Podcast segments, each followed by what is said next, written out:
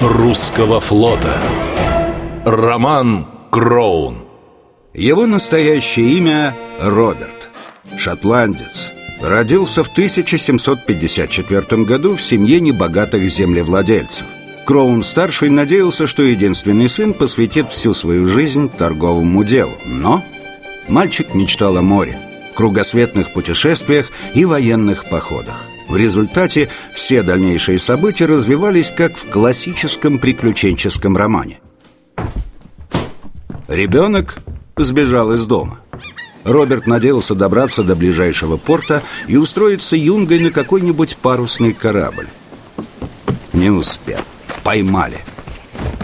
И очень быстро вернули родителям. После чего состоялся нелицеприятный разговор с отцом. Сынок, зачем ты так поступил? Я не понимаю. Так ты же сам мне говорил, если есть мечта, делай все, чтобы ее достигнуть. Говорил же? А я мечтаю стать моряком. Да, однажды я сказал такое на свою голову. И что? Ты действительно так любишь море?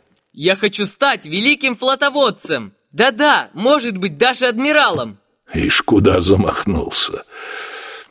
Ладно, мы тут с твоей матерью все обсудили. Попытаемся устроить тебя на почтовое судно, которое ходит до Лондона. Согласен? Спасибо, отец.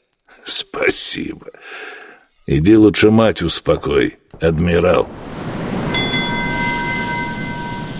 Роберт Кроун недолго числился в экипаже почтовика – Ему довелось послужить и на других кораблях и даже поучаствовать в североамериканской войне против восставших колоний.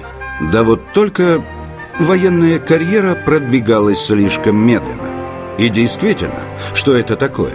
Офицеру уже исполнилось 34 года, а он всего лишь лейтенант британского флота. Как жить дальше? Мечта не сбывается. До чина адмирала еще расти и расти, а время идет – Выход нашелся.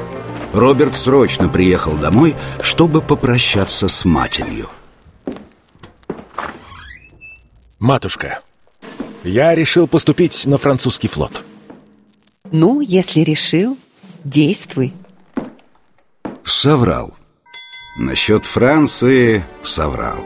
Роберт Кроун перешел на службу в Балтийский флот Российской империи. И уже через месяц получил звание капитан-лейтенанта.